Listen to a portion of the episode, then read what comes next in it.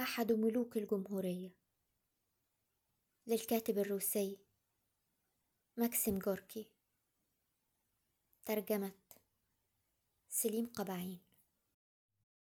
إن ملوك الحديد والفولاذ والبترول في الولايات المتحدة كانوا دائما أبدا يشغلون أفكاري لأنني كنت واثقا تمام الوثوق بأن أصحاب الملايين من الدنانير لا يمكن أن يماثلوا البشر بل إنهم من فصيلة خاصة.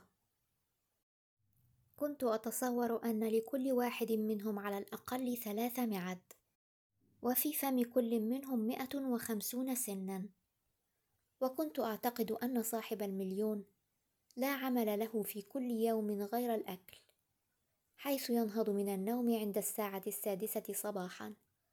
ويسرع حالا لالتهام الطعام حتى الساعة الثانية عشرة مساء دون أن يتخلل ذلك شيء من الراحة.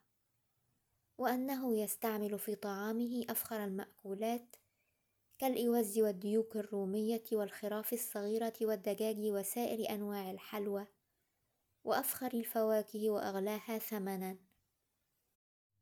وإذا جاء المساء وكل فكاه عن مضغ الطعام يأمر الزنوج فيمضغونه له ويضعونه في فمه. فيزدرده ازدرادا. وبعد حشو معده بالطعام يفقد النشاط والحركة. ويأخذ العرق يتصبب من جسمه. فيحمله الزنوج إلى سريره حيث ينام نوما ثقيلا. حتى إذا وافت الساعة السادسة من صباح اليوم التالي ينهض ويعود إلى ما كان عليه بالأمس من التهام الطعام. وعلى هذا المثال يقضي حياته التعيسة. وهذه النفقات الطائلة التي ينفقها على طعامه لا تبلغ نصف دخله من فائدة أمواله. ولا يخفى أن هذه العيشة ثقيلة متعبة. ولكن صاحب المليون مدفوع إليها بحكم الثروة الكبيرة. وإذا لم يعش على تلك الصورة التي ذكرناها فلا فارق بينه وبين أدنى الناس. وكنت أظن أن قمصان وسراويل صاحب المليون منسوجة من خيوط ذهبية. وأن مسامير نعل حذائه أيضا من خالص الذهب. ويرتدي على رأسه بدلا من البرنيطة قبعة مصنوعة على نمط خاص به. مرصعة بالجواهر والدر وسائر أنواع الحجارة الكريمة. وأن رداءه الخارجي خيط من أفخر الحرير وأغلاه ثمنا. ولا يقل طوله عن مئة متر مزدان بثلاثمائة زر من الذهب النقي. وأنه في أيام الأعياد يرتدي ثمانية سترات واثني عشر بنطلونا. ومع أن ذلك يبهض جسمه ولكنه يتحمل ذلك بسرور. ليمتاز عن سائر الناس في كل شيء. وكنت أتصور أن جيب صاحب المليون عبارة عن هوة عميقة. يستطيع أن يخفي فيه الكنيسة ودار الندوة العمومية وكل شيء أراده. وإذا تصورت جوفه فكان في نظري لا يقل اتساعه عن مخزن إحدى البواخر البحرية الكبيرة الحجم. ولكني مع كل هذه التصورات ما كنت أقدر أن أتصور طول رجليه ورجلي بنطلونه ولكني ظننت أن اللحاف الذي ينام تحته صاحب المليون لا يقل طوله عن ميل مربع. وتصورت أيضا أنه إذا كان من المغرمين بمضغ التبغ فإنه يلقي في فمه دفعة واحدة كمية من أجوده لا تقل عن رطلين. وإذا كان من المغرمين باستنشاقه فإنه يضع من مسحوقه المعروف بالنشوق كمية في أنفه لا يقل وزنها عن الرطل. وهو معذور فيما يفعله لأن النقود تطلب إنفاقها. وأما أصابع يديه فإنها عجيبة مدهشة. ليست كأصابع الناس المعروفة. وقد اختفت فيها قوة سحرية. بحيث يمدها إلى أبعاد شاسعة إذا شاء. ثم يرجعها إلى حالتها المعتادة. حتى إنه لو كان جالسا في نيويورك وبلغه بأن دولاراً نبت في سيبيريا فإنه يمد أصابعه من فوق بوغاز بيرين ويقتلع الدولار الذي نبت في أرض سيبيريا وهو جالس على مقعده. ومع كل ما تصورته من هذه التصورات فإني لم أستطع تصور رأس صاحب المليون الذي أتخيله بأنه لا يقل عن أحد المردة. وإنما كنت أظن أنه في غنى عن الرأس ما دام له تلك الأعضاء الضخمة والفم الواسع والطول المتناهي والأصابع السحرية التي كلها تعصر الذهب عصرا. وبوجه الإجمال فإني أجهدت القريحة جهد الطاقة وحصرت كل قواي العقلية لأستطيع تمثل وتصور صاحب الملايين فذهبت أتعابي العقلية سدى. ولكن لا أقدر أن أصف لك أيها المستمع الكريم. عظم الدهش والحيرة والاضطراب التي وقعت علي عندما أتاح لي الزمان. مشاهدة صاحب الملايين. وأنه لا يفرق في شيء مطلقا عن بقية الناس. رأيت أمامي رجلا شيخا. نحيف الجسم حليق الذقن. صغير اليدين كباقي الناس. وقد سقطت أسنانه فاستبدلها بأسنان اصطناعية من الذهب. وكذلك تساقط شعر حاجبيه ورأسه. وبوجه الإجمال فإن الشخص الجالس أمامي لم يكن يفرق في شيء عن طفل صغير ابن ساعته. ويصعب على كل أحد أن يحكم هل هو في بدء حياته أم في منتهاها. وأما ملابسه فهي قريبة الشبه من ملابس ميت من عامة الناس. وفي يده خاتم ذهب. وعلى صدره سلسلة ذهبية. وأسنانه أيضا من الذهب كما قدمنا. وإذا وزن الذهب المتحلي به فلا يزيد عن مثقال. وكل إنسان يتصور خدمة الدوقات في فرنسا. ورأى رسومهم. لا يشك بأن هذا الرجل واحد منهم. وقد استقبلني في غرفة ليس فيها شيء من الرياش الفاخر والداخل إليها يظنها من أول وهلة أنها اسطبل أفيال لا قاعة استقبال. ولما وقفت أمامه سألته قائلا هل أنت صاحب الملايين؟ فأحنى رأسه وقال نعم أنا هو ذلك الرجل. فتظاهرت بتصديق كلامه. ولكن أردت أن أتحقق تصوراتي السابقة بشأنه. فسألته مستفسرا عن كمية اللحم التي يستطيع أكلها على طعام الصباح. فأجاب إني لا آكل لحما في الصباح مطلقا. وإنما أتناول نصف برتقالة وبيضة وكأسا صغيرا من الشاي. قال ذلك وأبرقت عيناه ولم أر فيهما شيئا من الكذب. ثم قلت له أرجوك أن تعلمني كم مرة تأكل في النهار؟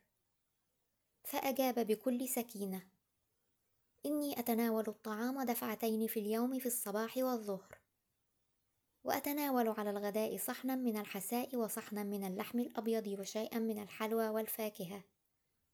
وفنجان قهوة ولفافة تبغ فقلت له وإذا كان الأمر كما ذكرت فما تفعل بقناطير المال المقنطرة المحشودة في خزائنك؟ فأبرقت عيناه واختلج حاجباه وارتفع كتفاه وقال أصنع من نقودي نقودا أخرى. فقلت له بسرعة ولماذا تصنع النقود؟ لأزيد ثروتي اتساعا. فقلت وما الفائدة في تلك الزيادة؟ فقام عن مقعده ودنا مني ووضع يده على كتفي وسألني قائلا هل أنت في عقلك أم أنت معتوه؟ فأجبته من ساعتي وأنت أيهما العاقل أم المعتوه؟ فأطرق مليا وقال الجنون فنون. والحق أني أول مرة في حياتي أرى رجلا مثلك.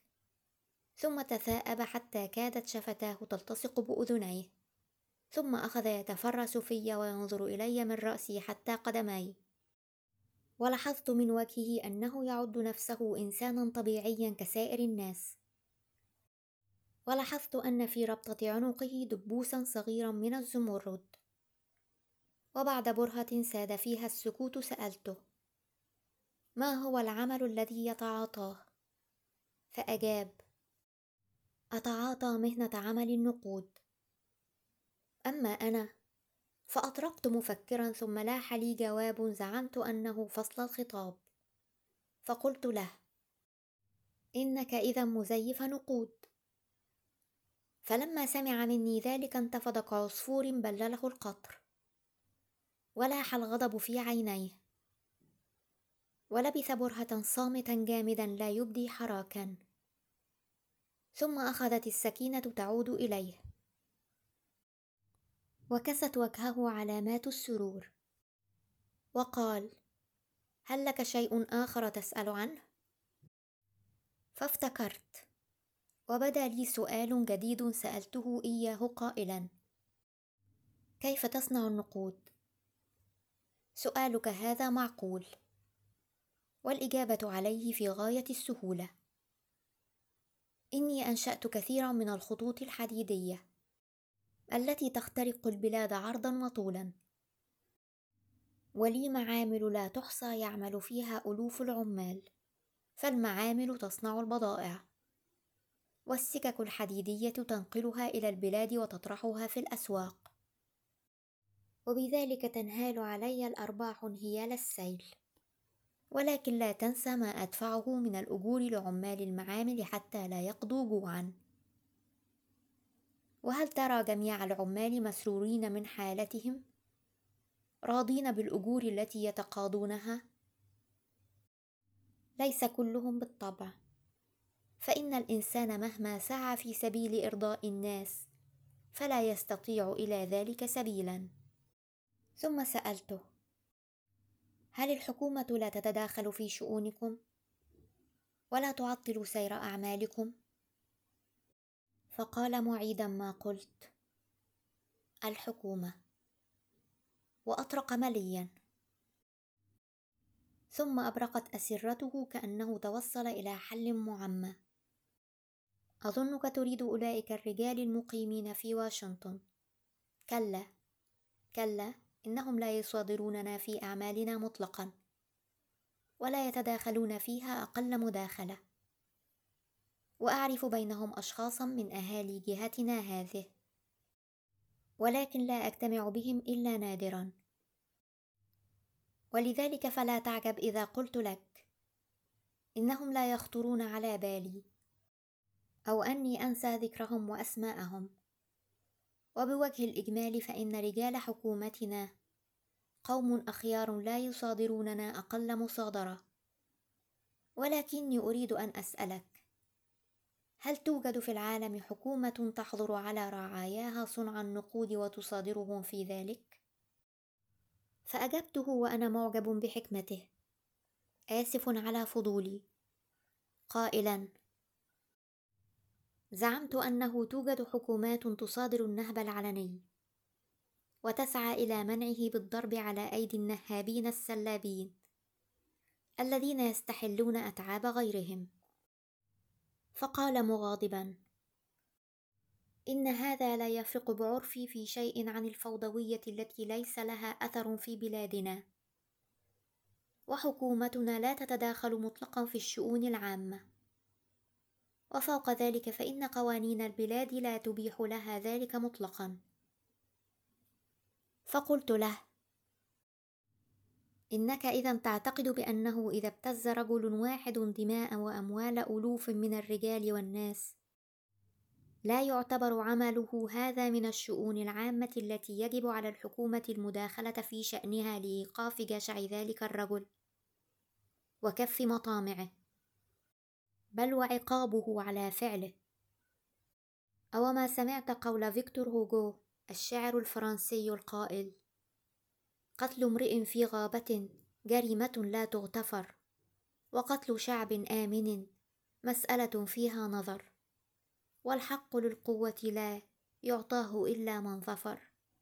ذي حالة الدنيا فكن من شرها على حذر. فتغيرت سحنته. وقال مكررا قتل الشعب سلبه. ابتزاز أمواله.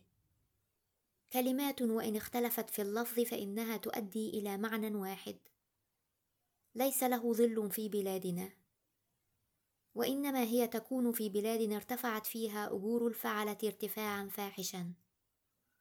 واعتاد رجال الأشغال فيها على الإضراب عن العمل. أو الجنوح إلى الاعتصاب. ولا يوجد في بلادنا شيء من ذلك. لأن المهاجرين ينسلون إليها من كل حدب وصوب. افواجا افواجا. وكثرة عددهم تخفض أجور الفعلة الأمريكيين الذين إذا اعتصبوا بدعوى قلة الأجور يحل محلهم عن طيبة خاطر وسرور. المهاجرون الذين كلما ازداد عددهم قلت أجورهم. وهم بالطبع ينفقون ما يحصلونه في البلاد التي تجني من ورائهم فوائد جمة. قال ذلك وأبرقت أسرته. وأصبح وجهه يشبه وجه شيخ وطفل مزجا معا فخرج منهما صورة واضحة ممزوجة. وقد انطلق لسانه وزاد نشاطه. واستطرد الكلام فقال سؤالك بشأن الحكومة سؤال في غاية الأهمية. ولا تحسن حال أمة إلا إذا حسنت حالة حكومتها. واتصف رجالها بالأوصاف السامية. والحكومة تحل مسائل عديدة. منها أنه ينبغي أن يكون عدد سكان البلاد وافرا. ليستطيعوا ابتياع البضائع التي تصدرها معاملي. وينبغي أن يكون عدد العمال في البلاد وافرا لأستطيع أن آخذ العدد اللازم لمعاملي وأطياني. وفي مثل هذه الحالة لا يكون أثر في البلاد للاشتراكيين ولا للاعتصاب. والحكومة لا ينبغي عليها أن تبهض كاهل الرعايا بالضرائب الفادحة. حتى يتوفر لدى الأمة المال وتبتاع به من معامل وحكومة مثل هذه هي بعرفي حكومة عادلة جيدة. ولاحت على وجهه المضحك أمارات السخافة والحماقة وازبأر كالأسد حتى خلت أن أمامي ملكا من الملوك يعتز بجبروته وسلطته. ولا غرو فهو ملك وأي ملك. ثم استطرد الكلام أيضا وقال وأريد من الحكومة أن تعين برواتب طفيفة عدة من الفلاسفة يعلمون الشعب في أيام الآحاد كيفية اتباع القانون والسير بموجبه. بحيث يستمر كل فيلسوف مدة ثمانية ساعات متوالية. يلقي عظاته وحكمه المؤثرة.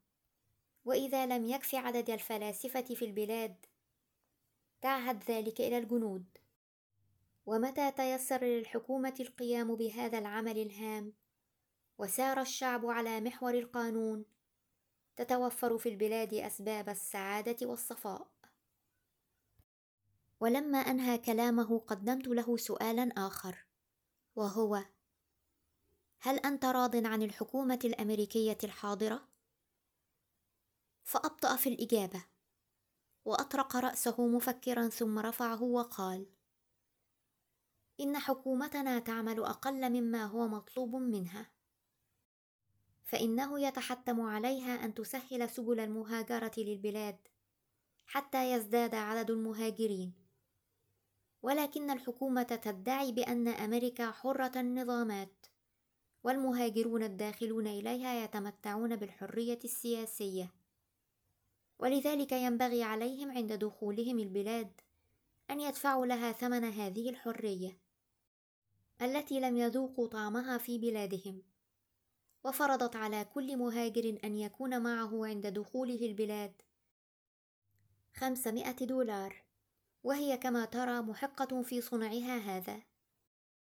لأن الرجل الذي يملك خمسمائة دولار خير من صاحب الخمسين بل يفضله عشر مرات. وهو على كل حال خير من المتشردين والمرضى والبائسين. الذين لا ينفعون البلاد أقل منفعة بل هم عالة على أكتافها. فقلت له